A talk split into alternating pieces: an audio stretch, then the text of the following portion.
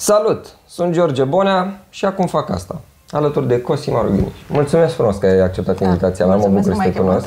Și uh, a fost foarte interesant cum ne-am, uh, cum ne-am cunoscut la o conferință și nu vreau să greșesc numele, că e un titlu destul de lung, uh, numele conferinței. The Bucharest Guide The, to Masculinity. Study of Gender Display.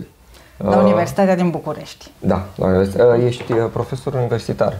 La Facultatea de Sociologie și Asistență Socială. Sunt sociologă. Ah, ok. Bun. O să mai am sociologie în emisiune. Cred că e deja o cerere, că văd că sunt mulți care... De fapt, și tu ai venit la acest podcast ca o recomandare a unor studenți. Uh-huh. Cred că se vor uita chiar dintre studenții tăi care Super. Uh, mă bucur mult că ești aici. Și a fost, trebuie să recunosc că a fost o chestie extraordinară ce am văzut la tine în prezentare, doar că mi s-a părut interesant că te-ai oprit doar uh, asupra reclamelor tipărite. Uh, asta a fost o chestie de timp sau pur și simplu ai observat ca fiind ceva diferit între publicitatea tipărită și publicitatea de la TV sau de la radio? Cred că amândouă sunt adevărate. Ce, am, ce vreau să fac este să descriu, e ca și cum ai descrie, să zic, un organ metaforic al unui aranjament. Și atunci am vrut să-l surprind cât mai bine. Și clar nu pot să descriu, eu, adică sunt o singură persoană, nu pot să surprind toate reclamele outdoor și toate videourile și toate reclamele, pozele din reviste, sunt foarte multe. Și atunci am ales Adevăr. una dintre ele. Și fiecare mediu are un specific. Deci, sigur diferă, cred că diferă. Nu știu să spun cum diferă. M-am mai uitat, noi avem la sociologie, am un curs în care facem foarte mult asta. Ne uităm la reprezentări de gen în anul 2, explicația sociologică se numește, e foarte distractiv.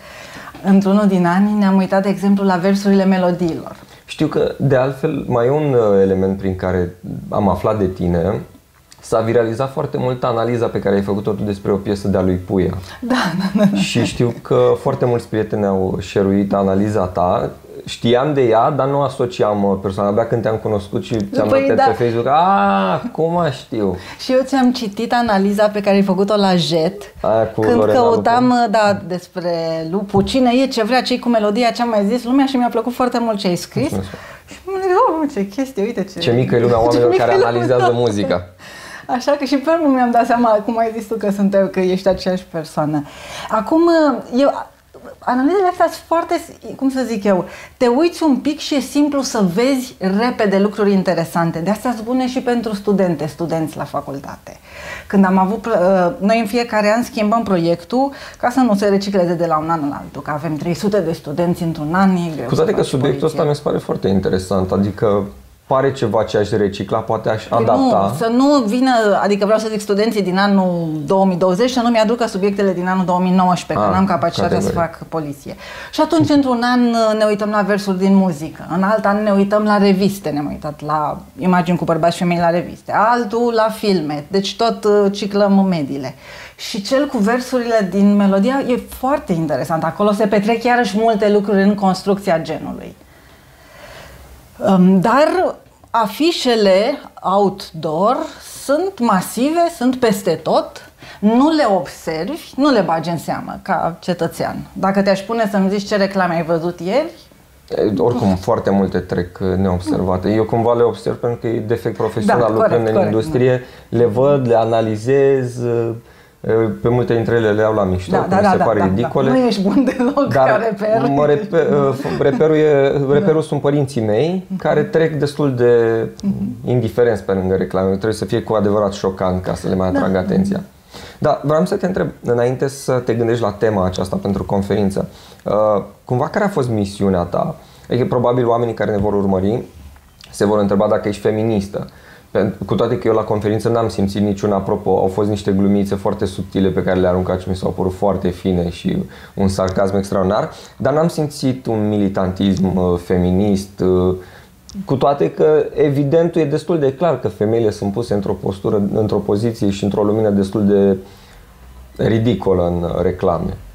Tu ai vrut să subliniezi tu un aspect? Tu pui mai mai multe întrebări într-una singură. Da. Uh, e o întrebare în ce fel am făcut conferința, E o altă întrebare dacă sunt feministă da, da, da. și o altă întrebare ce fel de militantism am dacă am. Adică cumva sunt trei diferite. Conferința a fost o conferință științifică. La școala doctorală interdisciplinară a Universității din București au venit studente, studenți de la sociologie, colegi, profesori de la alte facultăți. Și nu am făcut-o să fie o conferință militantă și Acum e, poate că probabil că a fost, nici nu s-a simțit Cred asta. că a fost o conferință feministă, fiindcă feminismul are ca idee principală, după mine, să înțelegem, să observăm ordinea de gen. Dacă o observi, inevitabil cumva devii feminist, fiindcă devii conștientă sau conștient de ce se întâmplă. Cam asta e premiza de bază. Ce faci după ce devii conștientă și conștient? E altă întrebare, că nu e evident ce trebuie să faci odată ce înțelegi ceva. Nu decurge logic. Da, da, da.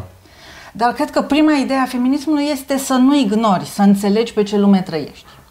Și măcar din punctul ăsta de vedere, poți să zici că a fost o conferință feministă, dar fundamental a fost o conferință sociologică. Și ce sper să fac, ce îmi place să fac, este ca împreună cu studentele, studenții mei și de la școala doctorală și de la licență, de la masterat, să observăm atent lumea în care trăim și felul în care este ordonată social. Că sociologia asta face. Um, de exemplu, biologia studiază viața ca o formă de ordine, fizica studiază materia ca o formă de ordine, sociologia studiază ordinea socială, felul în care oamenii tot timpul sunt ordonați în jocuri pe care le joacă, jocuri multiple. De cele mai multe suntem conștienți, conștiente, de unele mai puțin, dar dacă te gândești îți dai seama. Deci ăsta e spiritul conferinței în acest caz, să ne uităm la ce este în prejurul nostru, trăim înconjurate de aceste afișe. Categoric, da. Dar nu le băgăm de seamă. Oricum ele sunt și pe internet, sunt și la TV. Da. Comunicarea, de fapt, de genul acesta ne înconjoară. Și odată ce începi să te uiți, observi niște lucruri și asta te eliberează. Cumva, sociologia e o disciplină foarte eliberatoare. Și eu de asta cred și că avem studenți și studente. Avem 300 de studenți în fiecare an la sociologie și asistență socială încă. Deci cred că în total ar trebui probabil să știu numerele mai bine, dar spre 500 de studenți. Ceea ce e mult. Și asta în condițiile în care nimeni din liceu nu știe ce sociologie. Adică puțin nu se Eu, face... Nu mai știu, în clasa 11 adică am făcut sociologie. Da. Mai fac da. modulele de științe sociale, dar nu se face la real, de exemplu. Mm. Nu e ca psihologia sau dreptul sau economia, care mă rog, toată lumea știe cumva. Mai știe. vezi în filme măcar. Mai vezi în filme, da. Și vin la noi studentele și studenții și vin cu taxe și plătesc bani. Ei și ele, familia lor, pentru că ne-am întrebat, în fiecare an stăm și ne întrebăm la facultate de ce ne vin studentele și studenții pentru că nu e clar de ce vin și de ce plătesc pentru asta. Și concluzia așa generală la care noi am ajuns este că unul la mână facultatea e un mediu prietenos și reflexiv în care poți să te gândești la tine și să te înțelegi pe tine și viața ta și cariera ta mai bine. Și la rândul tău să înțelegi și fun- cum funcționează societatea. Da. Și asta devine și o perspectivă de carieră, bineînțeles, și te poți orienta în multe cariere, dar devine și o, ceva eliberator într-un fel. Și genul în mod particular dacă înțelegi cum, e, cum sunt construite masculinitățile și feminitățile, e personal un pic eliberator, îți mai dă o marge de mișcare. Oricum, măcar cunoști cum funcționează lumea din jurul tău și cum se raportează la tine în funcție de ce gen ai. Cred că e mai personal de atât. Mai personal de atât? Da. da, da. Okay. Cred că înțelegi cum te construiești, cum încerci să te construiești tu pe tine și poți sau nu poți cum relațiile în care intri sunt tot timpul și relații de gen, ele pot să fie și de, sunt și de alt fel, dar genul e tot timpul ca un fel de, să zicem, glazură sau schelet, nici cred că o metaforă mai bună e schelet, adică infrastructural. Și măcar uneori, cum să zic, nu te mai enervezi sau nu te ajută să ai emoții mai um, ajustate situației după ce internalizezi această înțelegere. Cred, cred. Și bineînțeles, eu mă vorbesc despre gen că îmi place, asta fac. Am, unul din cursurile pe care le predau e foarte mult orientat spre gen. Dar mai avem, de exemplu, colegi care, colegul Liviu, îl știi pe Liviu Chelcea? Cred că pe Facebook sau din auzite de la alți invitați care... Am fost la o prelegere foarte frumoasă a lui despre apă, despre apa pe care o bem. Foarte interesant. E foarte interesant să înțelegi ce se întâmplă cu apa de robinet, adică dintr-o dată o dimensiune foarte importantă, dar aparent necunoscută, că nu prea mulți oameni își pun problema. Am normalizat ideea de Da. a bea apă, nu mai stăm să ne gândim de unde vine, De cum unde vine, cine plătește, uh, cine nu are acces la apă, cum ar trebui să fie apa într-o societate poate mai bună. Dintr-o dată toate lucrurile astea devin vizibile. De ce unii oameni cumpără și eu mă rog, adică nu apă în sticle de astea frumoase de plastic, cristaline și curate. Cu așa. branding, uh, Branding. excesiv sau oricum strălucitor. Da. Da, Exact la fel e și cu genul, adică am normalizat uh, ilustrarea genurilor, astfel încât nu ne mai dăm seama de ce femeile sunt portretizate într-un fel sau bărbații în alt fel și către ce duce această Da, portretizare. Dar ca să revin la întrebarea de mai devreme, uh, te-ai poziționa feministă sau ești o persoană echilibrată care vede situația... Ești simpatic. Uite, uh, îmi pare... Spun, nu că feministe n-ar fi echilibrate, Acest mi-am dat seama în ce întrebare am will not pus, do. dar uh, discutam zilele trecute cu cineva despre al treilea val de feminism care e un pic mai revoluționar și care a dus spre, nu știu, uh, ceva mai, uh, o viziune ceva mai radicală. Um, eu cred că înțelegerea celui de-al treilea val de feminism este corectă. Diagnoza pe care o face asupra lumii cred că este corectă. Din acest punct de vedere, sunt feministă, um, în sensul că organ- jocul de gen este un joc bazat pe putere, pe inegalitate și pe construirea socială și reconstruirea acestei inegalități în forme diverse. Bun. În același timp, nu sunt eu, nu, cum să zic, felul meu de a juca acest joc și de a reacționa la el, poate că nu este m, evident asociabil cu feminismul, în sensul că nu sunt militantă în zona politică sau ONG.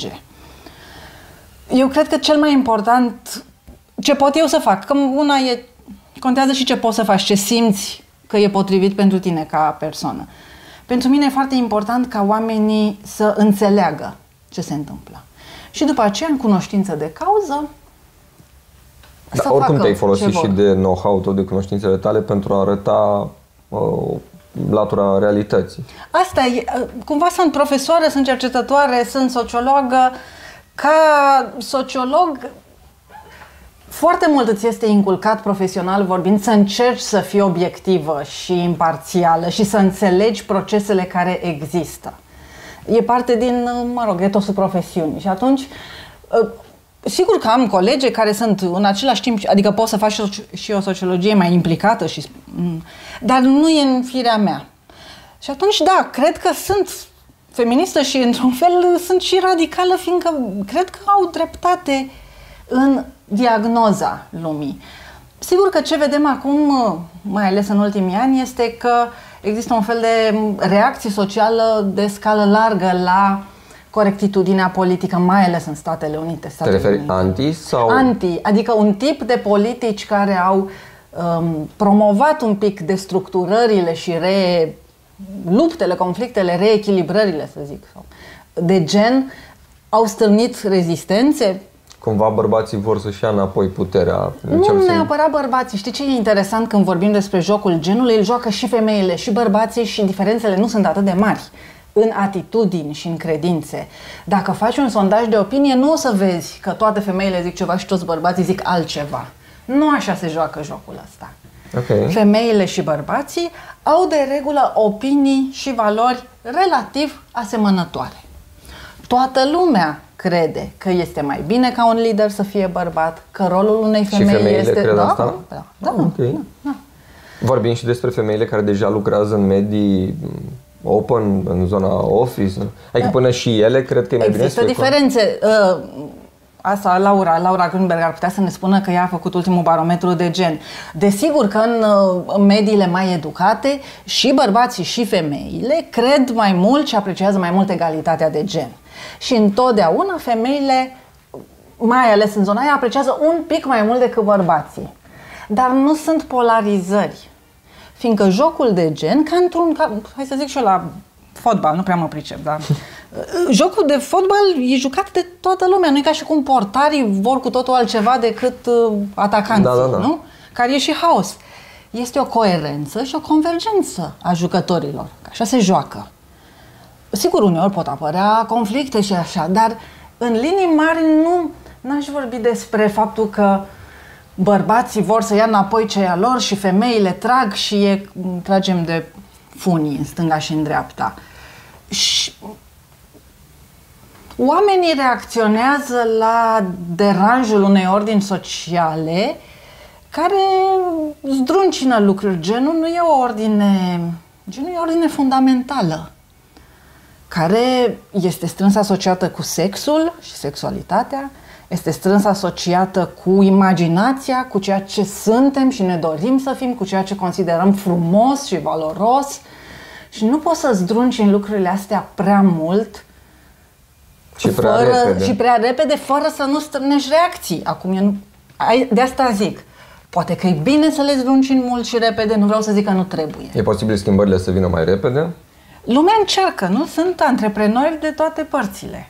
Și eu, din perspectiva mea de femeie, care acum sunt cercetătoare, bine că au încercat, că alminteri nu eram cercetătoare. Tu ai mai simțit în uh, branșa ta, ai mai simțit cumva mai piedici pentru că ai fi femeie în perioada în care ai început să lucrezi? Da și nu. Um, nu există, pentru mine, eu nu am simțit um, o discriminare de niciun fel. Din potrivă, în facultatea mea tot timpul am primit susținere și ajutor și încurajare și hai și fă și... Dar problema, nu, uh, deci în cazul meu nu a fost acolo. Nu, la mine în facultate n-am auzit și nu e și mă mir uneori, adică noi pur și simplu nu există cazuri de, sau, de hărțuire sexuală, nu există genul ăsta pe care l-ai văzut cu Me Too, toate minunile. Cu mâna pe inimă pot să spun că nu am simțit, eu nu sunt conștientă. Deci nu, mi se pare că facultatea și universitatea în care sunt, dar mai ales despre facultate pot să vorbesc, este un mediu foarte deschis și super uh, egal și colegial. Deci în felul ăsta nu am simțit uh, piedici și opreliști. Dar ceva ce am simțit ca orice persoană care trăiește în România și o să vezi imediat, este faptul că femeile sunt cele care trebuie să aibă grijă de copii. Da, asta am, am văzut și la conferință. Bun, de ce e așa? E pentru că e. Așa a rămas, domnul. Dom'le, așa e bine, așa, nu? Peste tot, în jurul meu, peste tot, mamele au mai multă grijă și implicare în familie decât tații. Femeile decât bărbații, soțiile decât soții. Că sunt uh, super intelectualii pământului, că sunt super managerii pământului. Peste tot, în toate straturile sociale pe care le cunosc, există o asimetrie considerabilă de efort și implicare. Aici mai vreau să spun ceva după aia despre mine, deci n-am, n-am încheiat subiectul. La nivel social așa se joacă acest joc, ceea ce are următoarea consecință. Că dacă ești bărbat, poți să îți investești toată viața și toată atenția în munca ta și să sclipești știind că te duci acasă la o familie care este bine îngrijită și lucrurile merg bine. Ai, ai și o familie în contextul în care tu ești 12 ore pe zi în corporație, în startup, în Pe știință. scena ta sau... Da. Dacă ești femeie, nu poți să fii 12 ore pe zi. Multe dintre colegele mele stau și în concediu, niște luni sau chiar niște ani. Dacă ești mai hipermaniac așa cu munca, nu stai neapărat mult timp, dar totuși, în fine. Un timp oricum ți-l mănânc. Da, și mult, sincer, mult. Um, deci aici cred că este un mare, una din marile roți care în continuare și face asta cu iubire și de bunăvoie și nu e rău. Nu simt, sau multă lume și fem, sincer și bărbații cred că ar vrea dacă ar putea, dar nu e o mișcare ușor de făcut, nu e o mișcare legitimă în joc, nu prea ți se deschide. Observ că și acum mă, destul de mulți bărbați au început să fie, nu știu, caznici. Inclusiv Da. eu am cumva rolul ăsta, că în calitate de freelancer stau acasă, pun la spălat, gătesc și nu simt, probabil pentru că e bula mea, dar nu, nu mă simt cumva luat la mișto pentru că fac chestia asta. Dar îmi imaginez că sunt categorii sociale în care dacă ai avea o astfel de activitate ca bărbat, nu ai fi prea bine văzut. Nu ai știu fi ce- văzut ca fiind întreținut. E, e, e, știi, adică se pot întâmpla lucruri. Poate că părinții sau sau prietenii sau colegii sau tu simți că parcă... Poate. Cred că e o mișcare mai riscantă în, con- deocamdată pentru bărbați decât pentru femei și ca dovadă că nu se întâmplă la fel de des. Și asta e una din mecanismele care alocă pozițiile de vârf către bărbați și fac ca puterea să continue să fie dominant exercitată de bărbați sau de femei care fac inovații masive în um, gestiunea vieții de familie sau preferă s- poate să nu, să nu aibă, știu și eu, relații consumatoare de timp. Dacă o paranteză, crezi că o problemă pentru faptul că femeile își doresc atât de mult să demonstreze că pot să și muncească, să aibă și carieră și să păstreze un echilibru între viața de familie și munca pe care o fac ele. O problemă ar putea fi faptul că de-a lungul istoriei femeile nu au fost niciodată recunoscute pentru rolul lor de mame, de soții, de uh, munca na, de întreținere a casei. Adică până de curând a fi casnică era privit de majoritatea bărbaților că na, stai acasă și ce mare lucru faci. E posibil să faptul că nu există jobul de casnică să o ducă către o frustrare? Există o glorificare a maternității.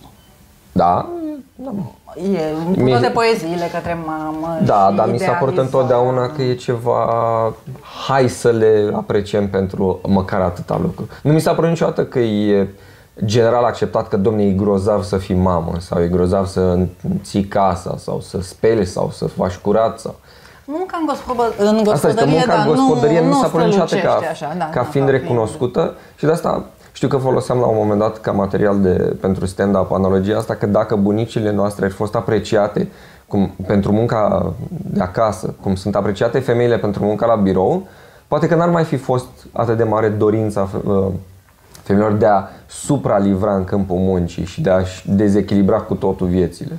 Nu, nu, formularea ta nu e bună. Nu cred că, eh, cred eu, da? Da. Nu cred că femeile au dorința de a supralivra și de a dezechilibra. Cred Nu că de a se dezechilibra. De a se dezechilibra. Nu, nu, nu cred. Nu cred că asta e dorința, cred că asta e consecința. Asta este poate altceva. Cred că toți oamenii doresc să se exprime în lume. Să-ți lași amprenta. Da. Cine ești tu? Într-un fel sau altul. Să ne, um, da? Vrem să fim cineva și sunt feluri diferite. Unii dintre Care- noi au firi artistice sau creative sau procedurale sau simțim nevoia, ne exprimăm bine când coordonăm sau învățăm pe alții. De asta oamenii, bărbați și femei, vor să muncească. Munca te face întreg.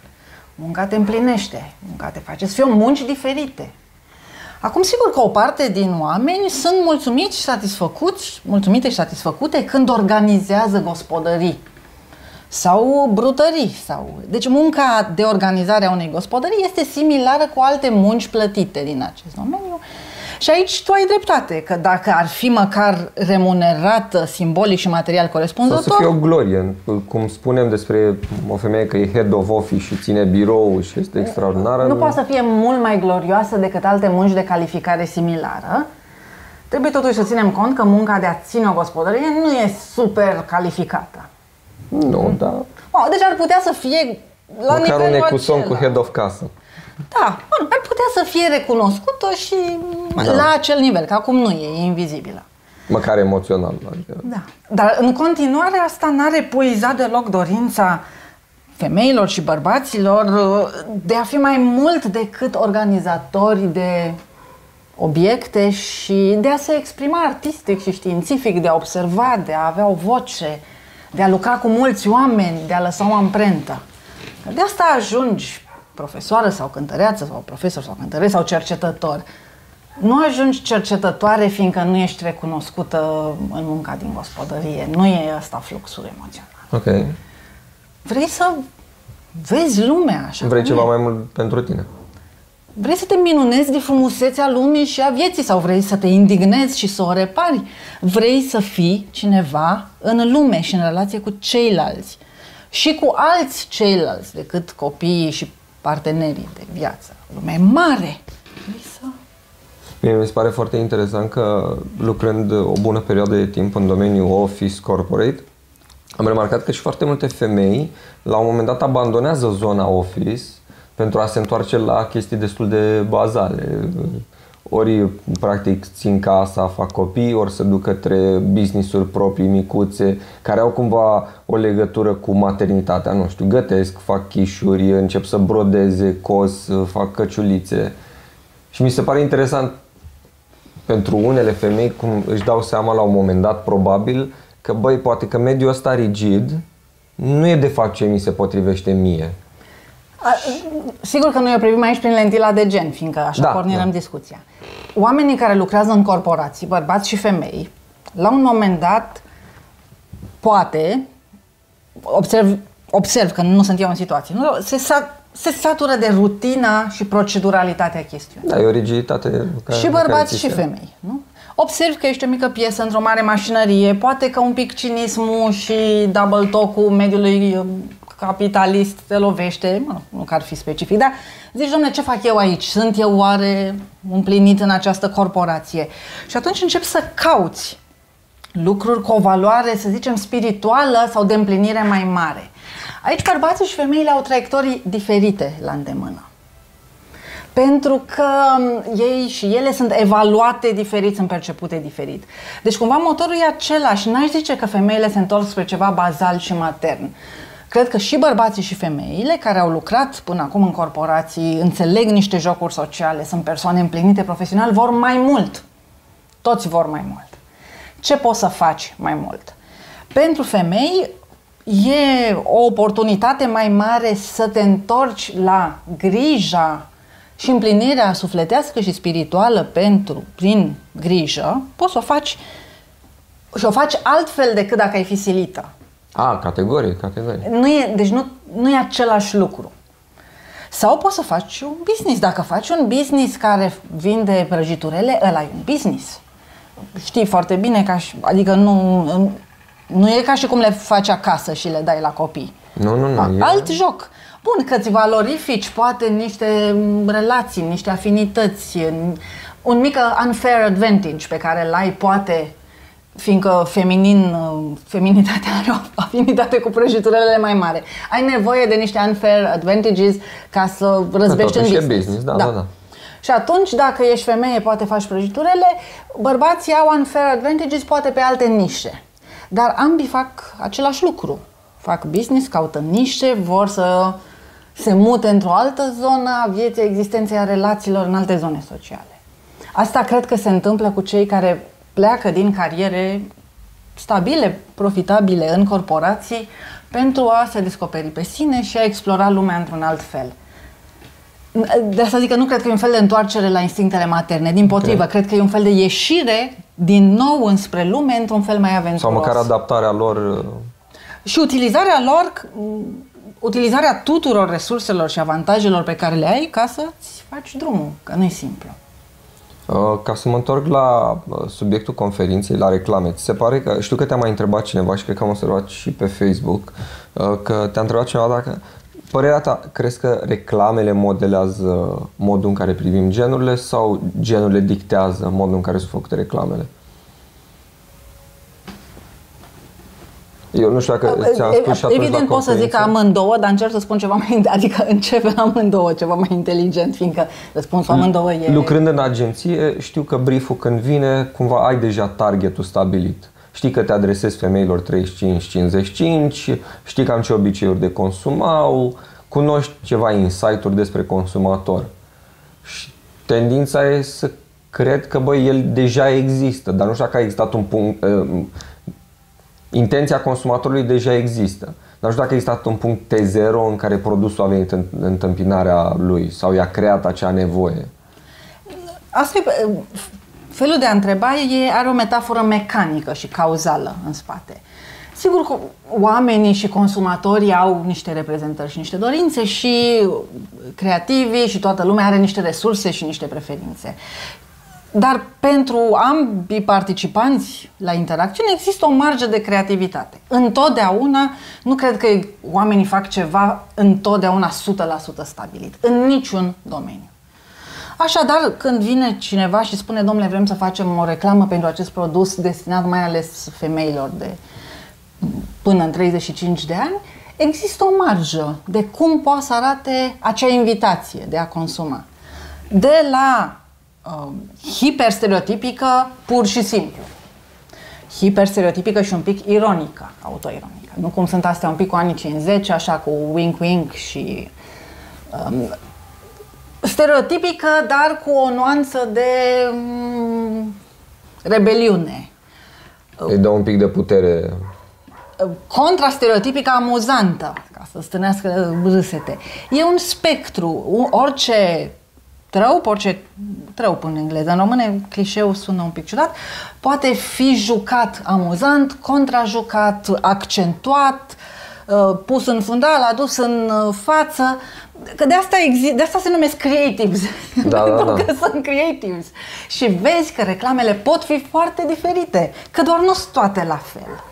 Și de asta mi se, uh, mai glumeam uneori cu niște prieteni de-ai mei care tot așa spun, domnule, păi și cine să plătească pentru schimbare? Că trebuie să folosești stereotipuri. Da, sigur că trebuie, dar le poți folosi în feluri foarte diferite, ca dovadă că și sunt folosite în feluri foarte diferite, ca dovadă că reclamele s-au schimbat foarte mult, Societatea s-a schimbat foarte mult, reclamele s-au schimbat foarte mult, nu e nimic fix aici, sincer. Da, și de multe ori am impresia că reclamele cumva țin pasul cu tendințele din societate.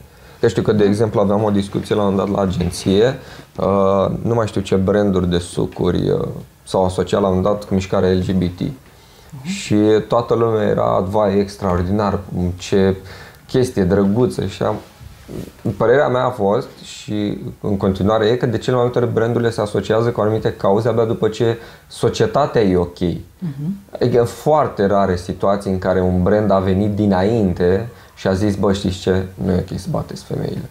Când societatea nu era pregătită pentru mesajul ăsta. Sau în cazul României, a trebuit să treacă foarte mulți ani până brandurile au început să zică, bă, de fapt să fii gay e ok.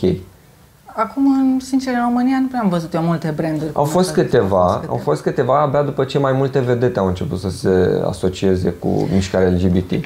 Și când și-au dat seama că vedetele vin la pachet cu consumatorii. Dar vezi, de exemplu, asta e o, aici e o marjă. Tu ești un brand, angajezi uh, o companie și aici chiar este o opțiune, e o alegere. Pentru că poți să ai un mesaj care acceptă legitimitatea poți să ignori sau poți chiar să te distanțezi într-un fel de Mai conservatorism. Sunt și care s-au distanțat. Referendumul pentru familia tradițională a fost destul de evident pentru anumite branduri. Dacă nu mă înșel la plăcinte, a, a, au făcut un statement. Da? Eu, eu nu am fost, nu sunt client, dar mi-au povestit oameni care se duceau la plăcinte în perioada aia că erau flyere cu referendumul, despre referendum. Despre referendum. Și eram, okay. Ba, pot să înțeleg că sunt plăcinte tradiționale, am înțeles că ownerii sunt destul de tradiționaliști. Cumva era pe brief. Și asta e o alegere. Și brandurile au o alegere. Nu e, de asta zic că nu e ce e primul ou sau găina. Sigur că această alegere e în niște marje. E ca în antreprenoriat. Nu ești...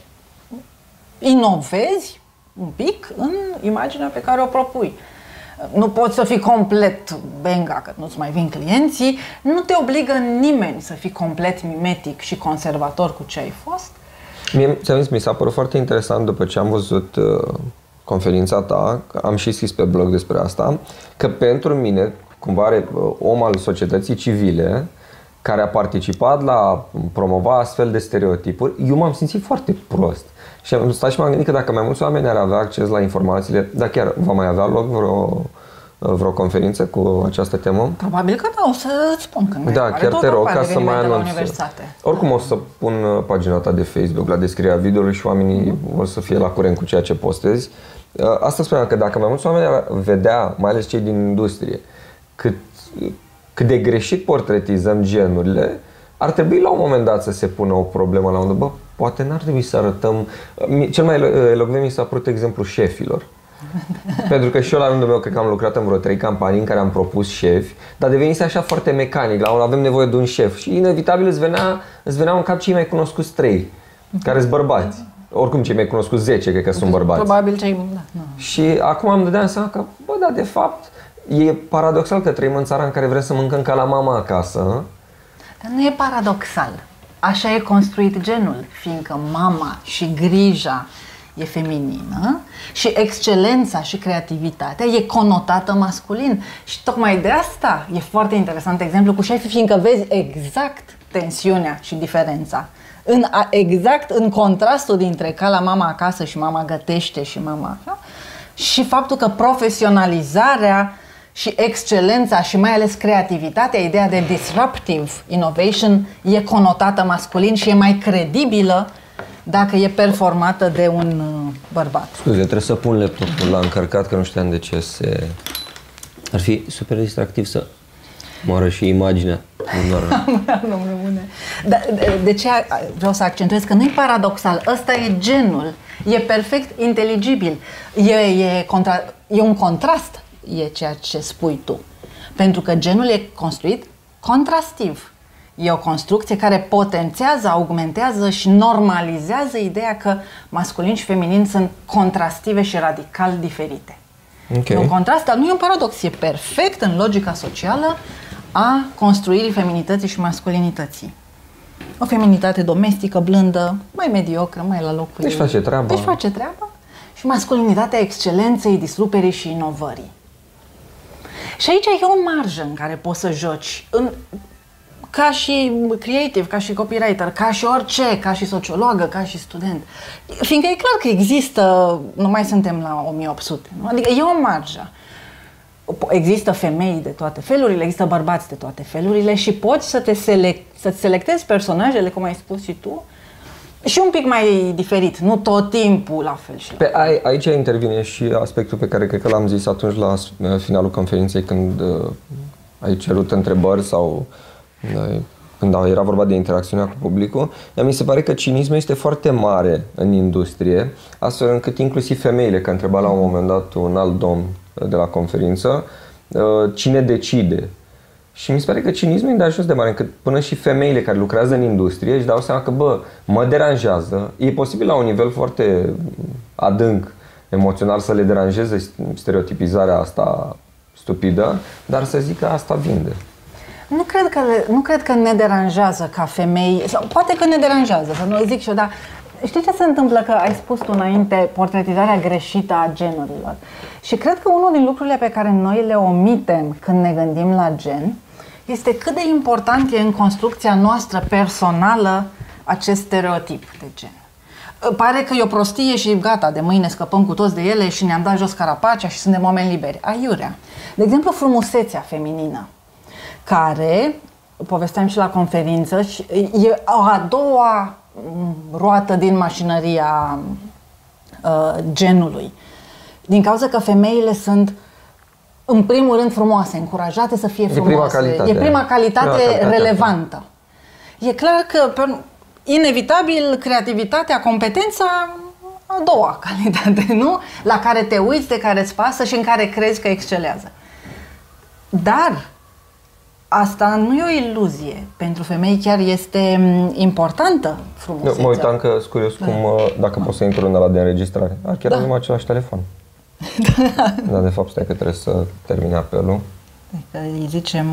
A, bun, închide-l tu, te rog. Da, o secundă.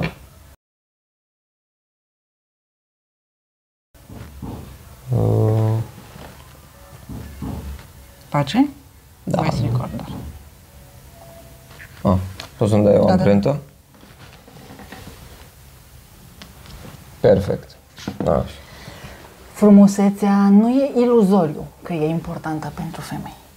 Păi, eu că sunt uh, mare jucătoare în analiza genului și în uh, feministă, cum ziceai, nu? și mă strădui, mă strădui pe partea asta, muncesc pentru clarificarea jocului.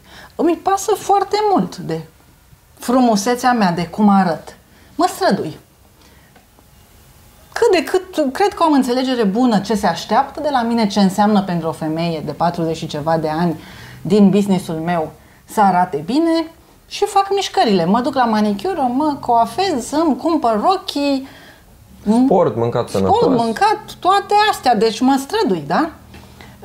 Și dacă nu le-aș face, m-aș simți eu prost.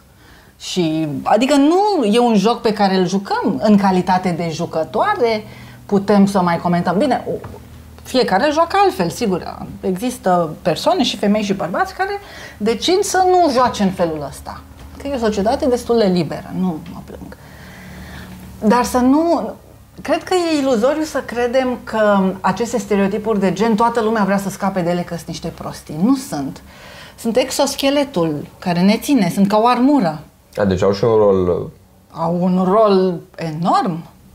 Au un rol că te fac să fii cineva, te fac să simți că ai valoare, că ești o persoană valoroasă, ai cu ce, nu?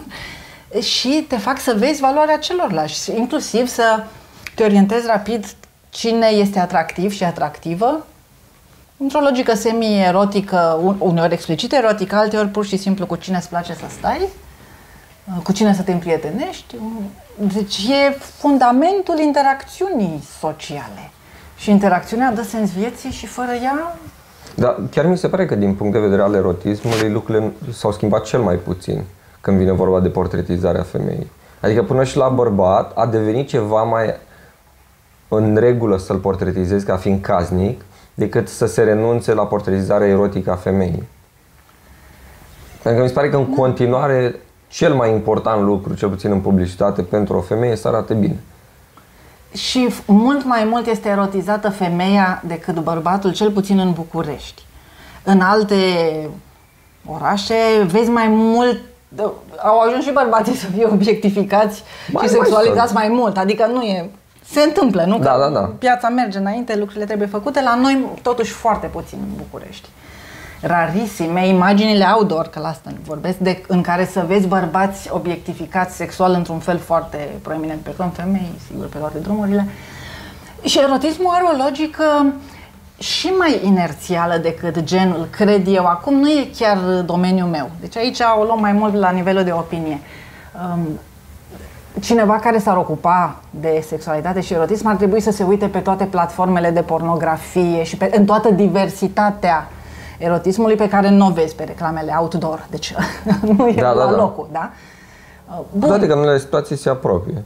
Ele au zona cea mai standard, acceptabilă social, că nu poți să pui un panou mare care să fie... Nu, dar știu că într-o perioadă când a izbucnit uh, pandemia asta cu case de pariuri, foarte multe erau destul de erotice. Da, dar în felul în care le adică vezi erau zici, tendențioase da. într-un mod uh, erotice într-un șab, în șablonul erotic acceptabil social. Dar mai sunt puzderie de șablon. Ah, categorie. În viața oamenilor și în imaginarul oamenilor. Pe alea le găsești mult mai mult pe interneturile pornografice, pe cele imaginare, pe cele din viață, trebuie să faci studii, vorbești cu oamenii, nu, oamenii spun. Pot fi făcute, eu n-am făcut, deci chiar nu știu să spun cât de mult s-a schimbat sau nu. E clar că pornografia are o influență, că e un fenomen masiv și pentru bărbați și pentru femei, dar, deci, pe de o parte ai pornografia care schimbă foarte mult imaginarul în raport cu categoriile pe care le vezi acolo disponibile, pe de altă parte, totuși, sexualitatea e un subiect mut și tabu nu prea vor la școală nimic, da. la facultate nimic, uneori acasă media, nimic. nimic, acasă nimic, nu se, e un subiect foarte îngropat și din cauza asta cred că există simultan și o inerție foarte mare, că nu poți să schimbi ceva despre care nu se vorbește. Foarte mult din toate schimbările se întâmplă totuși prin cuvinte. Dar există și motorul imaginarului pornografic care e foarte prezent de când cu internetul și toate alea. Deci ai o forță foarte conservatoare și o forță uh, nu știu, despre pornografie nu știu să spun cât e de disruptivă și cât e de conservatoare pe dimensiuni diferite. Dar clar, sexualitatea și genul, imaginarul sexual, dorința, erotismul sunt foarte legate de reprezentările de gen, masculinități, feminități. Și atunci uh, ele merg împreună, sunt două mașinării complicate care merg împreună și nu te poți aștepta la nicio schimbare uh, enormă și bruscă într-una care să nu deranjeze pe cealaltă și viceversa.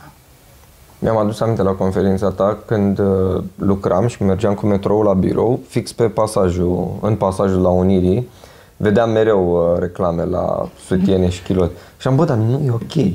E efectiv, nu e ok să vezi craci, sân și Eu- funduri E tare acolo. 50 de metri. 50 de metri. Și e pe, ceva. pe lângă faptul că mi se părea că nu e ok, dar nici nu era o reclamă extraordinară. Adică dacă ai văzut reclame la viața ta, aia era cea mai seacă Simplă, și lipsită de orice. Picioare. Dar brandul respectiv, când scapă numele acum, e...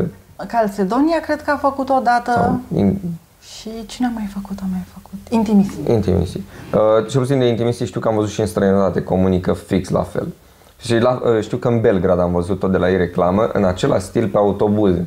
Și am, cum o fi să se plimbe un autobuz cu chiloți în tot orașul și cu femei aproape goale? Uite așa. Și chiar vreau să te întreb de chestia asta, pentru că mi-ai spus că ești uh, părinte și plecând de la ceea ce știi, dacă ai văzut altfel, nu știu, procesul de a educa copiii prin prisma a ceea ce m, practic văd ei pe afișe. Ce, dar ce vreau de fapt să ajung e, ți se pare că reclamele influențează în vreun fel uh, percepția copiilor? Reclamele sunt parte dintr-o construcție mare. Nu știu dacă ele însele sunt așa ca un fel de ciocănași care Mie mi se pare că totuși le vezi în fiecare le vezi zi. în fiecare zi. Asta e adevărat. E greu să le scoți influența din alte influențe. Ceea ce e mai ușor de observat, de exemplu, sunt filmele. Fiindcă îi vezi pe copii cum se entuziasmează și cum vor să fie personaje, prințese, super. Au eroii lor. Eroii. Reclamele sunt antieroice, sau nu e niciun erou. Deci cumva mai ușor e vizibilă influența eroilor care sunt foarte gender, foarte genizați tot timpul. Și Hollywoodul e o forță enormă și de schimbare și de reproducere a organizării feminin-masculin și alte genuri. Cu reclamele nu, s- nu, sunt- nu sunt un subiect al atenției. Acum, sigur, băieții mei, crescând săraci într-o familie cu sociologi și computer scientiști, um, sunt foarte, sunt foarte conștienți și critici, adică și-au picat They're mai aware. fi tata, da. Au fost Nu- treziți. Au fost treziți prea devreme. Asta mai vreau să spun totuși, uh, uite că mi-am adus aminte, că am zis că există această normă puternică pentru femeie să crească copiii, să fie cea care are grijă și există. În familia mea, în particular, soțul meu cumva s-a opus acestei chestiuni, ceea ce a însemnat că eu nu am petrecut enorm de mult timp în munca grijii și aproape deloc în munca de organizare a gospodăriei. Um, a- Avem bone, avem o întreagă industrie domestică. Aici vreau un pic să ajung la faptul că am simțit această presiune, dar că și eu și soțul meu suntem... um, O echipă. da, o echipă și jucăm foarte mult în plan profesional și în planul relațiilor directe cu copiii, dar mai puțin în munca domestică, uh, care ia mult timp și resurse. Și în familia mea, cred eu, că unele aranjamente sunt relativ rare și exotice în termen de gen. Dar poate că fiecare dintre noi credem că suntem rari și exotici și de fapt suntem foarte predictibili. Că genul are această proprietate un pic ciudată. Îți închipui că nu te atinge pe tine. Tu ești altfel. Ai. Da, da, îmi imaginez. Dar uh, de asta zic că te, te întrebam dacă vezi cumva o influență a reclamelor, pentru că lucrând în industrie știu cât de mult își doresc brandurile ca reclamele lor să, să fie memorabile. Și unele dintre ele reușesc. Reușesc să creeze un personaj uh, memorabil, un, uh, o frază memorabilă, poate chiar un premiu memorabil. Și de, de aceea te întrebam dacă crezi că ele pot avea o influență, mai ales asupra copiilor, uh, în modul în care văd ei Sigur pot și sigur au. Nu știu să-ți spun, uh, pentru băieții mei nu știu, n-aș putea să nominalizez ceva. Mai degrabă m-aș uita la muzică și la filme, în termen de influențe și personaje memorabile, decât la reclamele astea outdoor. Muzica mi se pare că își păstrează destul de mult nișa, că vorbeam noi la început de analiza pe care ai făcut. În continuare, femeile mi se pare că au același rol în muzică. Da, e foarte stabilă. Eu Chiar aseară m-am întâlnit cu uh, niște prieteni și discutam despre o cântăreață care este non-cântăreață în social media. Când spuneau, o știi pe cântăreața X? Și eu am zis, nu. Și face pe aia să o arăt, că poate o recunoști. Și n-am văzut nicio poză cu ea în ipostaze în care cântă. Erau numai ipostaze foarte erotice pe Instagram și am, bă, e clar că nu o cunosc, că nu mă uit la aceeași filme, dar uh, asta zic că în continuare mi se pare că femeile, cel puțin muzica comercială, uh, sunt tot uh, cumva produse ultra mega erotizate. Sunt, sunt cele mai multe și Cele cu mai multe, da, da, variațiuni da. și personaje, na. Fără să pară că sunt uh, nesimțit, cu toate că mi-e greu, dar mi se pare că industria, eu cumva caut mereu, că probabil sunt dintr-un paranoism ciudat, dar caut mereu să observ care e linia cinică a industriilor, chit că vorbim de muzică, de publicitate și am ajuns la un moment dat la această teorie, cum că la un moment, în fiecare an sau odată la 2 ani, uh, industria muzicală simte că nu reprezintă pe toată lumea și zice, bă, avem nevoie de o cântăreață grăsuță. Și mai fac Hai, apare. hai să, bă, unde găsim o grăsuță care să nu fie nici super frumoasă și să cânte, în, ca- să cânte piese astea încurajatoare, cum a fost cu uh, ceva despre bas, a fost o cântăreață acum câțiva ani, It's all about that bass, când vă- glorifica fundul mare. Și apoi am avut o altă cântăreață care dădea foc ploii și la fel toată lumea zicea, da mă, uite ce plinuță și și de asta zic, am impresia că industria e de ajuns de inteligentă încât la un moment dat să zică, ok, avem nevoie și de și de o plinuță, că na, e, e totuși public, adică trebuie să-l da, da, da, Că știu că la un moment dat cineva mi-a zis, uh, uite domne că au pus haine pentru persoane plinuțe la H&M. Și am, da, pentru că și ei au bani. Au bani, au bani, Adică, da, da, că și probabil s-au săturat de portretizarea asta schilambică a femeii și au zis, bă, hai să le dăm și lor un pic de celulită ca să simtă parte din poveste. Și asta cred că se întâmplă. Dar în mare am impresia că e același șablon. Adică femeile sunt, chit că vorbim de filme, în continuare mă uit foarte rar la filme, dar mi se pare că se renunță foarte greu la imaginea femeii frumoase. Că Foarte rar vezi un film cu o actriță care nu este internațional bombă sexy sau... De asta, mi se pare foarte ciudat că lucrurile astea rămân uh, și acum. Cu politically Da. correctness și cu toate rămân în picioare. În filme sunt uh, studii, numără personajele, feminine, masculine, cine vorbește, cine nu și cel puțin de vreo 10 ani nu s-a mai schimbat mare lucru la nivelul distribuției generale.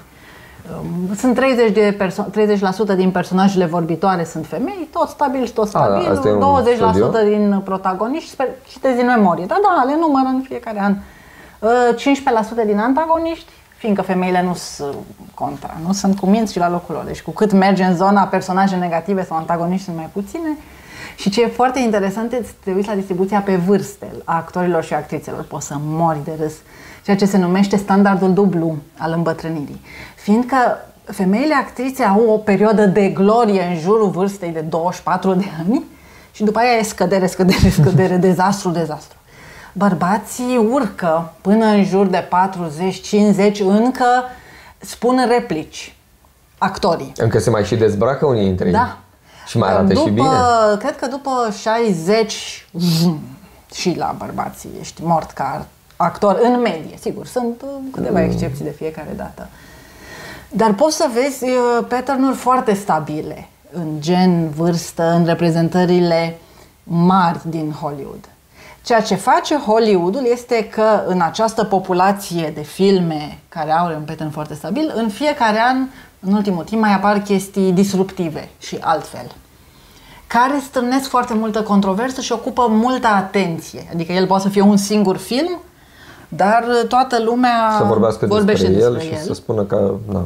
și atunci ai o combinație între conservatorismul general al mediumului, care e stabil și nu mișcă nimeni în front, și disrupere, fiindcă, sincer, nu trebuie ca totul să fie schimbat, ca tu, ca persoană, să simți că se schimbă ceva. Vezi, unul, două filme, te simți empowered așa și mai miști în front.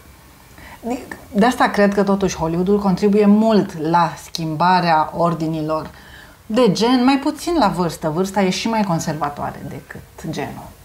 Împătrânirea este o degradare socială fantastică. Nu zic biologic, zic social. Da, da, da. Că nu... E, e o incompe- incompetentizare masivă. Ceea ce mi se pare ciudat că uh, trăim o perioadă în care deja femeile de 50 de ani arată incredibil de bine în comparație cu femeile de acum 30 de ani care aveau 50 de ani. Da. Mai ales Și că trăim vedem- tot mai mult și avem trăim tot grijă mai de mult noi. și avem grijă și operații estetice în unele cazuri, că e incredibil că încă se mai Și ai- păstrează. Decalajul e enorm de imagine. E mu- deci eu mă uit la gen, dar vârsta este absolut ucidere totală, inclusiv pe outdoors. Aproape, rar găsești reprezentări cu personaje în vârstă și doar la industria farmaceutică, pentru proteze dentare, e un pic râd că nu e nimic amuzant de fapt, că trebuie... dar e atât de nișat încât e ridicol. Adică portretizarea generală e că dacă ai peste 40 de ani, ori ai nevoie de proteză, ori de prostamol, ori de prostamol sau de asigurare de sănătate. Da, că e clar că te duci. Și rarisim mai fac molurile câte o reclamă, agențiile de turism mai mișcă un pic în zona asta, dau afișele alea mici așa pe geam. Cumva parcă le înțeleg. În cazul agențiilor de turism le înțeleg pentru că raportând la ce părinți mai știu pe, pe lângă ai mei, uh, nu e ca la asiatici, unde pensia înseamnă călătorie. Ba nu, că au mai multe. Agențiile de turism au mai multe afișe cu persoane în vârstă, da. adică au produse pentru seniori. Mi-ar și ți le pun să... în uh, vitrină, dar nu le vezi fiindcă sunt mici. Ah. Adică nu e un poster așa, știi? Au 20 de afișe. Trebuie să ai dioptria care... aia bună de pensionar ca să vezi un afiș atât de mic. Dar față de uh, moluri, dacă mergi într-un mall, nu vezi o imagine cu cineva de 50 de ani în tot molul. Da, ce drept nici eu nu aduc aminte să fi văzut. Apropo de mall, am văzut uh, zilele trecute uh, bijuterii pentru bebeluși într-un mall. Asta le lipse. e tot ce le lipse. Da, efectiv, era un bebeluș și era un brand, ca să nu spun numele că nu-l știu corect, și era o uh, colecție de bijuterii pentru bebeluși și am bă, ai fix asta, Elisia. L-ai născut, te uiți la el și bă, dar n-are un pandantiv. un pandantiv este incomplet. Ce-am, nu, e, nu e deloc prețios. Și mai e un aspect foarte interesant legat de genuri. Acum câțiva ani a fost o campanie la uh, Ikea uh, când voiau ei sub, să sublinieze faptul că X% din uh, conducerea Ikea e formată din femei.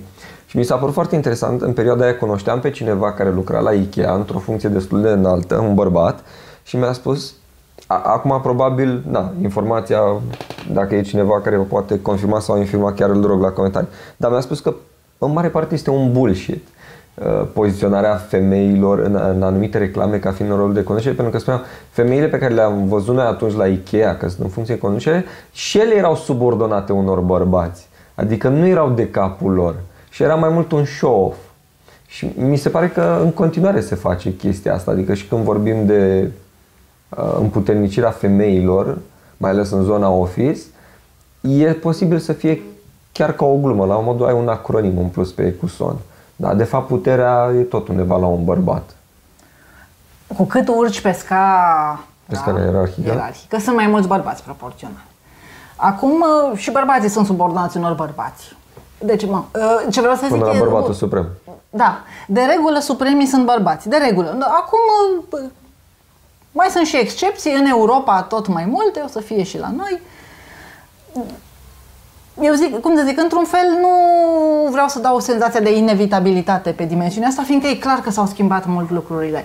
Și cred, cumva cercetarea și conferința la care ne-am întâlnit, ce vroiam să arăt este că există niște mecanisme inteligibile care în continuare perpetuează, perpetuează aceste diferențe mari în zona elitelor, nu doar a puterii, elitele creative, elitele politice.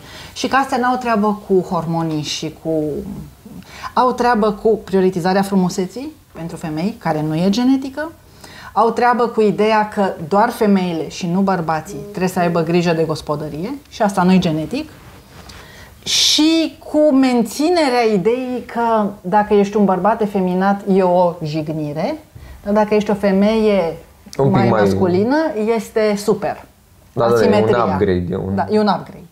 Deci astea sunt cele trei mecanisme care niciunul dintre ele nu e biologic și nu are treabă nici cu alăptatul, nici cu testosteronul, care mențin această ierarhie de gen în linii mari și le vezi în reclamele outdoor și asta e frumusețea studiului după mine. Păi- Că vezi rotițele ierarhiei de gen afișate peste tot. Frumusețea feminină, grija feminină, creativitatea masculină, și downgrade-ul masculin-feminin față de upgrade-ul feminin către masculin. Am remarcat uh, mult mai ușor după conferința ta uh, cât de bine ai văzută femeia de la Hornbach. Da, e cool. E cool, e o femeie care taie, Hai, da. bate cu sânge, cuie, e cu ea, sânge, e zgâriată, super cool, o femeie foarte descurcăreață. În schimb, mai ales în ultima perioadă, cu Dragobete, cu Valentine, cu o martie, uh, foarte mulți bărbați portretizați casnici când au grijă de copii sau când gătesc, dar în cele mai multe, ca, în cele mai multe cazuri o fac greșit. Sunt stângaci, sunt ridicoli, au nevoie de ajutor, nu se descurcă. Și eram, bă, dar nu suntem proști, adică știm să facem o cină, știm să avem grijă de un copil. Da. Și de, de asta legat de ce spuneai tu că bărbatul e portretizat ceva mai efeminat și ca să nu fie probabil mult prea disruptiv, mult prea deranjant, hai da. să-i facem comici da, da, ca să salvăm situația. Și eram la bă, e, e foarte, foarte greșit. Da, dar mi s-a mai părut un aspect... Tu ești un feminist mai radical decât mine. Da? pentru că eu n-aș zice că e foarte greșit. Ma, mi se pare greșit, că... mai ales da, pentru da, că da. și eu la rândul meu stau acasă și uh, gătesc și nu mi se pare că gătesc prost sau că dau foc bucătăriei. Nu, cred că nu. Și, nu, sigur nu, că e ok. Dar uh, mi s-a mai părut un aspect interesant, nu știu dacă ai fost la curent cu uh, cazul Danielei Crudu, care a luat bătaie de la iubitul ei. Și spuneai tu că nu știi cât de mult influențează portretizarea femeilor în reclame, mindset-ul pe care îl avem noi.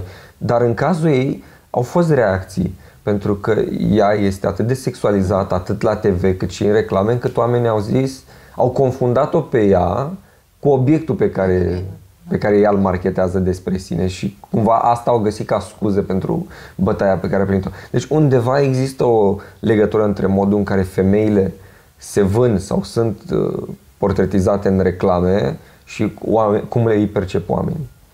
Și în științe politice se spune că statul are monopolul violenței legitime, dar de fapt bărbații au monopolul violenței legitime, în sensul că dacă bărbații sunt violenți, ok, e explicabil, se va găsi o explicație. Poate că e rău, poate că vor fi pedepsiți, dar este explicabil. Pe când femeile nu prea pot să fie în mod explicabil violente, sunt defecte, sunt stricate. Și e atunci, nebună, domnule. E nebună, e, nu e, da, nu are sens. Isterică. E, și din cauza asta lumea caută explicații, fiindcă suntem ființe care vrem să înțelegem și găsim explicații. Și poți ușor să explici violența unui bărbat și, și împotriva unui alt bărbat cu atât mai mult împotriva unei femei care pare să aibă vulnerabilitățile stereotipice, că e prea sexualizată, că se uită după alții, că știu și eu ce poți să impuți unui astfel de personaj, nu construit media. Dar aș reveni la ideea, apropo, da, că și asta, monopolul violenței, monopolul masculin al violenței. Lumea zice că e biologic. O fi biologic, o fi ceva cu testosteron, nu mă pricep. Dar gândește-te ce simpatic ar fi ca, să zicem, această diferență biologică să nu fie amplificată social, să fie compensată social. Pe toți băieții să înveți că nu, nu, nu, nu, să nu fii violent, să nu atingi cu, să nu... Dacă faci ceva violent, e urât, e oribil, e dezgustator. Și fetele să fie, hai, dă da, da, da. băgătare. Și să, să nivelezi o diferență biologică prin socializare. Fiindcă ce avem noi acum este o amplificare a E o menținere a status quo-ului nu e o menținere, este o potențare da, și o accentuare. Că, pentru că ai atât de mult din cultură, te învață că este eroic și masculin să fii violent. Și că băieții este, nu plâng. Da, și băieții nu plâng, nu, plus că asta, numai asta este niște violență, că trebuie să faci ceva cu nervii aia, nu? Pe când fetele plâng și sunt blânde și docile și frumoase și... Deci nu e o menținere.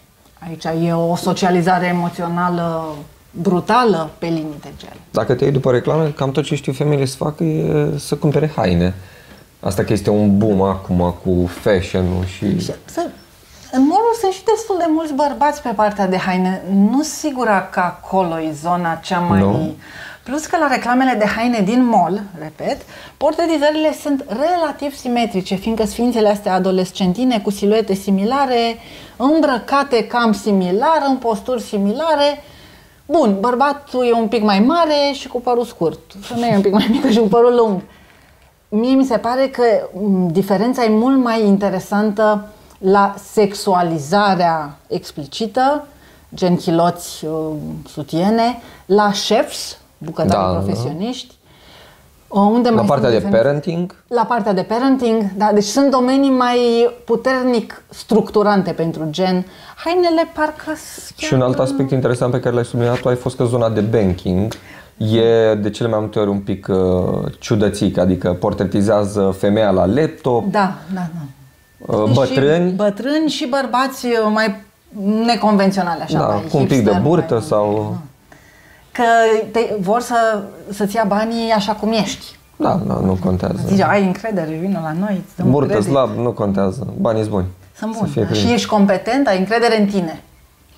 Și ca femeie, da. Pe când ceilalți nu zic că ai încredere în tine, îți zic, nu, nu, nu ești bine.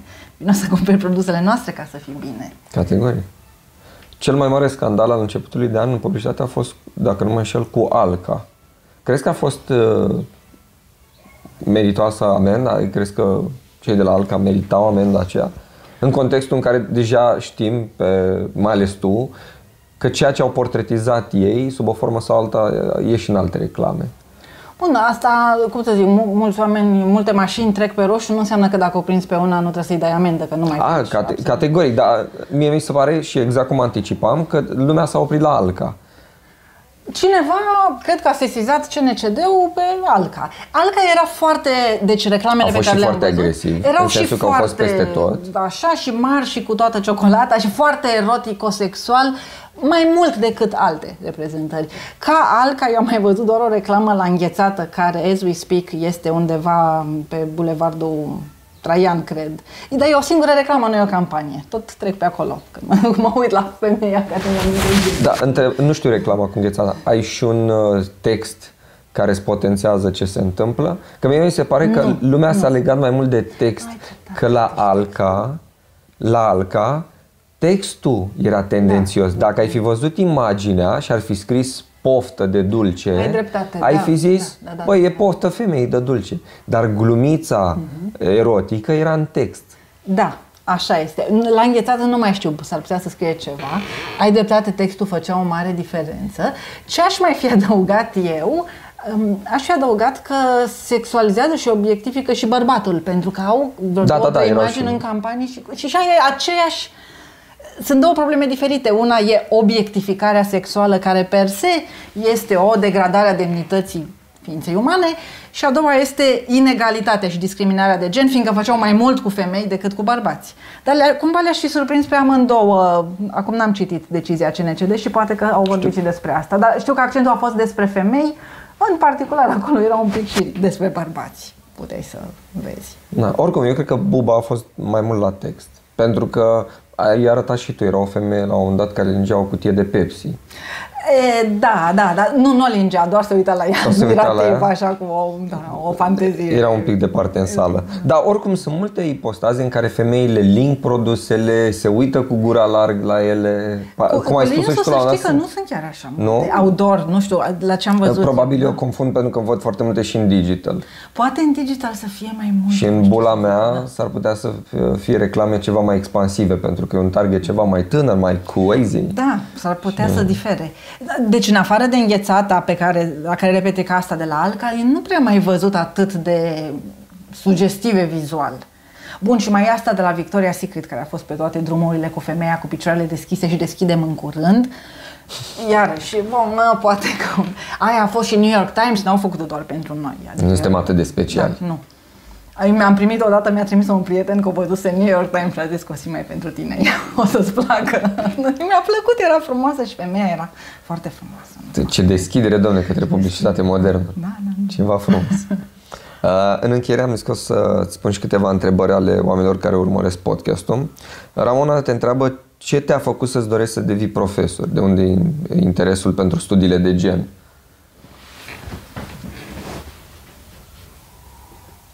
Cred că e, să- iarăși d- două întrebări.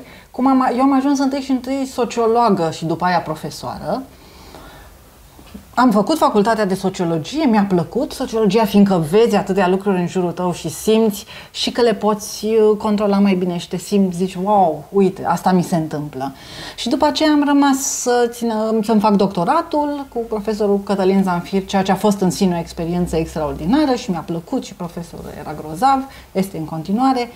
Deci a fost o traiectorie personală și mi-am dorit, îmi place să vorbesc cu oamenii, să mă vezi că vorbesc mult, îmi place să vorbesc.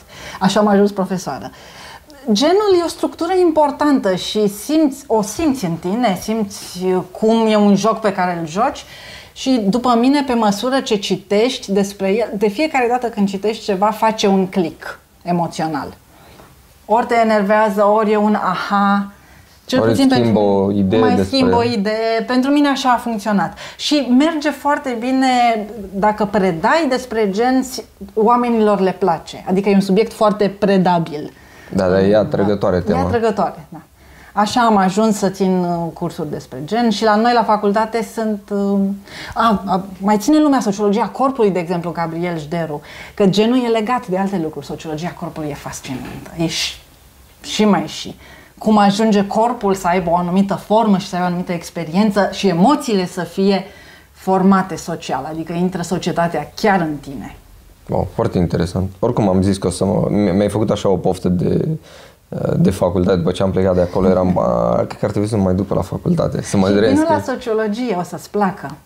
Tu ai fost la Universitatea din București, da, da, da. În, la noi, la Institutul de Studii Interdisciplinare, dar eu fac reclamă, nu așa, e foarte fain la mine la facultate, așa că vin o dată. Ar trebui să faceți un, o campanie ar trebui, cu studenți da. care se link pe...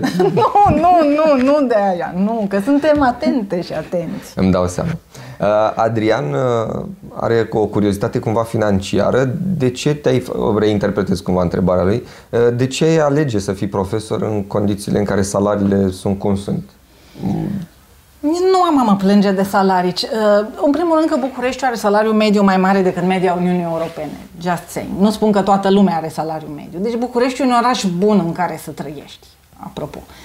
Acum, iarăși, în mediul universitar, cel puțin eu una nu mă plâng. Nu o văd ca pe un sacrificiu financiar. Sunt proiecte, universitatea mă plătește bine, da. da. Deci nu e neapărat o problemă. Nu e un sacrificiu din partea mea, hai să zicem Adrian are ceva mai multe întrebări. Eu să spun, te hotărăști tu la care vrei să răspund. Uh, meditațiile ar trebui legalizate? Financiar, cumva? Meditațiile sunt o problemă mare dacă e un conflict de interese direct. Deci, clar, nu po- mi se pare absolut incorrect ca un profesor o profesoară să dea meditații propriilor elevi. Acum, uh, da, profesorii care predau pot să predea și altor oameni sub formă individuală sau în clase și acest lucru ar trebui legalizat și Atât fiscalizat. Un da. conflict de... Dar să nu fie un conflict de interese. Conflictul de interese nu e bun în nicio profesiune, nici în predare. Uh, o întrebare foarte interesantă. S-a schimbat ceva în relația elev-profesor de când erai tu eleva? Și ai, cum resimți tu acum? Sigur s-a schimbat. Amintirea mea, când eram la facultate, noi eram 80 de studenți uh, și studente în serie, acum suntem 300. Totul se schimbă uh, ca relații. Mie mi se pare că relațiile acum sunt mai deschise, mai libere, mai colegiale uh, și sigur trebuie să faci față ca profesoară și profesorul internetului, faptul că studenții vin cu alte interese și preocupări și noi avem alte interese și preocupări. Deci da, se schimbă multe. Și în principal, cel puțin la noi la facultate, mm, nu, nu suntem prieteni, că nu e un mediu să fii prieten sau amic, dar e un tip de cordialitate și colegialitate în care încercăm împreună să dăm un sens întregii chestiuni. Asta se leagă cu cealaltă întrebare, că voia să știe cum reușești să te impui fiind o profesoară tânără o mulțumesc, mulțumesc și mulțumesc. La facultate nu prea se mai pune problema impusului, sincer. Nu mi s-a întâmplat chiar să trebuiască să mă impun, fiindcă studentele și studenții noștri sunt acolo cu un sens în viață. Adică vor Nu, să... era ideea da. probabil să nu te ia peste picior sau să te creadă prietena lor și să zică, haideți doamna că Poate că la liceu așa e. Nu știu ce să spun. Și eu cumva am pretenția că Dar odată ce la, la liceu... facultate oamenii și vin și învață destul de... Și nu, nu, pur și simplu n-a fost o... Nu, nu simt că e o problemă pe care... Când mă duc la facultate și intru și încep să țin un curs, nu mă ia nimeni peste picior și la urma urmei lumea dacă vrea să vină, vine, dacă nu, nu. E un mediu foarte adult, să zic, din punctul ăsta de vedere. Cum de altfel ar trebui, ar trebui să fie. Dacă ai avea putere, ce ai schimba în învățământul românesc? Prima idee care îți vine. Studenții la noi foarte mulți muncesc și asta îi face să fie hărțuiți cu timpul. Aș schimba finanțarea de așa manieră încât să se poată susține pe parcursul facultății și ei a 3 ani sau 5 ani sau 8 ani să nu-i facă muncind 6 ore și venind la facultate după 6 ore de muncă. Nu e nu prea mai stă mintea la învățat. Nu prea mai stă mintea și ești, da, e o diferență foarte mare în ce poți să faci când ai un focus și când ești împărțit în 15 chestii. Ar trebui profesorii să aibă grijă ce postează pe social media? Toți oamenii trebuie să aibă grijă, plus că profesorii postează și ca profesori în, vorbesc și cu vocea universității și atunci cu atât mai mult. Da, ești totuși reprezentantul unei instituții. Știu că asta l-am întrebat și pe Marius, uh, psihologul ieri, despre psihologele care postează fotografii erotice și aveam curiozitatea asta. Mă vine omul în cabinet și te-a văzut goală pe Facebook. E un conflict. La fel de, cred că funcționează da, și dacă ești profesoră. Uh, eu aveam Wikipedia care m-a ajutat să scriu referate. Cum te asiguri că studentul nu dă copy-paste de pe net? Asta e cel mai simplu. Avem și programe care verifică similitudinea. Asta e deja automatizat, nu mai e o problemă. Problema nu e să nu dea copy-paste. Și Wikipedia în particular e o sursă genială, e foarte bine structurată, mai ales Wikipedia în engleză e superbă. Problema e să citească și Wikipedia și alte materiale și să le să se relaționeze cu ele. Da. Sincer, copy-paste nu, parcă nu mai este așa un mare sindrom de masă. L-a stricat Ponta, nu mai L-a stricat verificarea automată. Da. Fiindcă nu mai poți. Și, și la noi la facultate lumea are subiecte frumoase.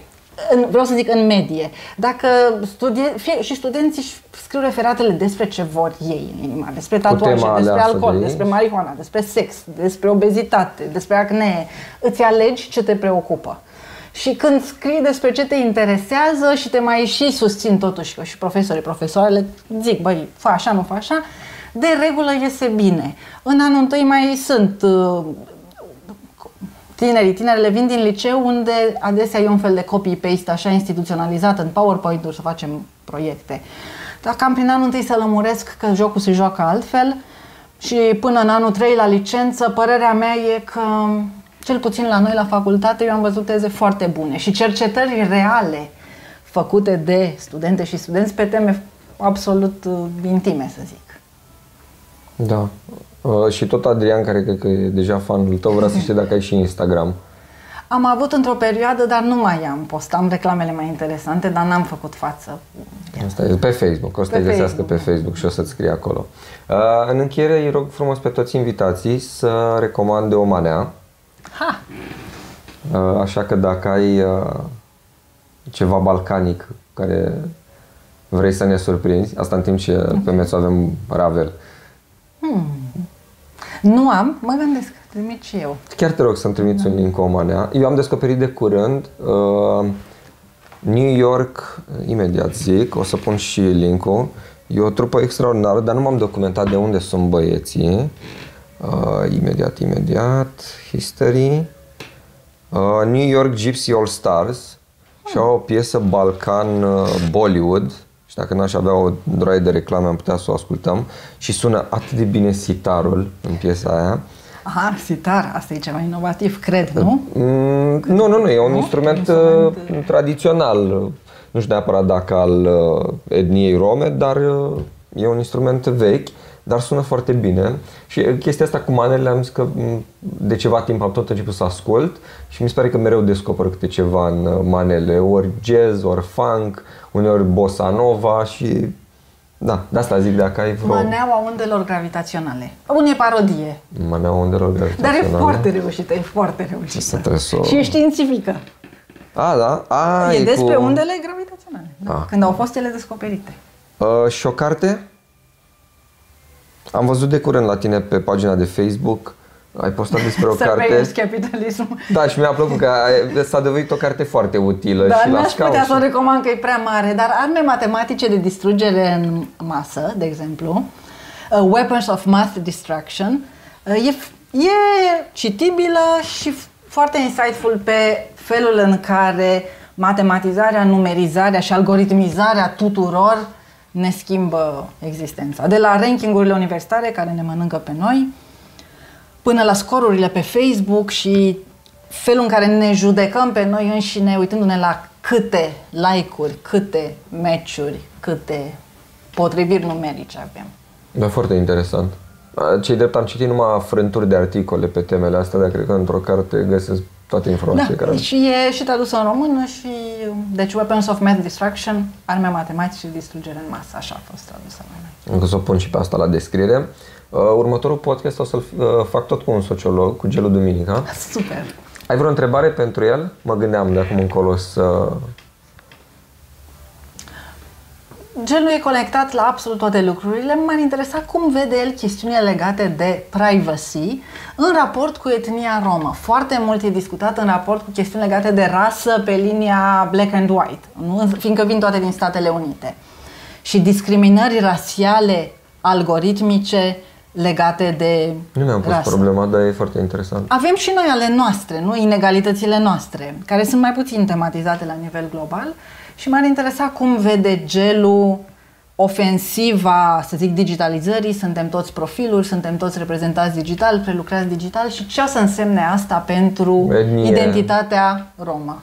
Da, oricum am zis că pe el vreau să-l întreb și de portretizarea romilor în uh, reclame. Pentru că dacă nu mă înșel, știu că și la conferința ta s-a ridicat subiectul parcă și aproape deloc. Asta de care rom e care La un rom moment de dat fi- stăteam fi și rom. mă gândeam dacă există vreo reclamă cu romi și a venise undeva în spatele minții o reclamă la ciocolata rom când e o domnișoară care mănâncă într-o stație de autobuz un baton rom, se simte pe un iaht, pe o insulă și la un dat apare un manelist, un portretizarea cocalarului care ascultă manele se bate pe burtă, dar nici acela nu este rom.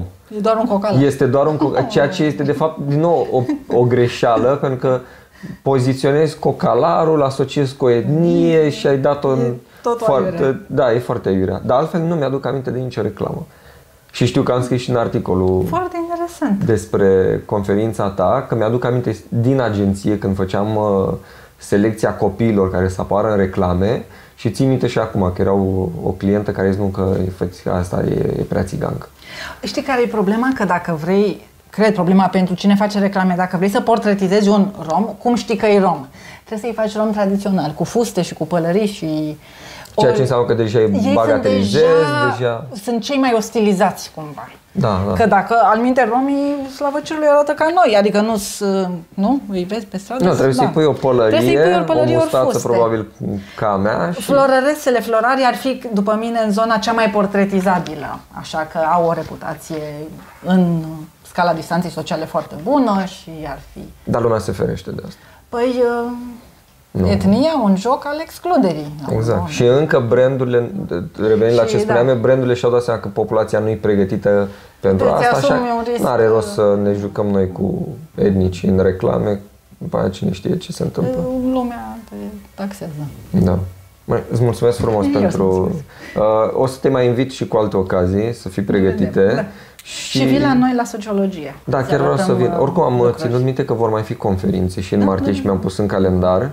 Uh, Nu mai știu dacă e tot în același loc. Cred că da. În- Toate sunt în același loc, de la uh, școala de studii interdisciplinare, vor fi probabil tot în același Oricum, amfiteatru. uh, pe grupulețul de Facebook pe care l-am făcut cu Acum Facem Asta, o să postez și eu tot ce aflu despre voi și de la voi și sper să ne vedem și cu alte ocazii. Super.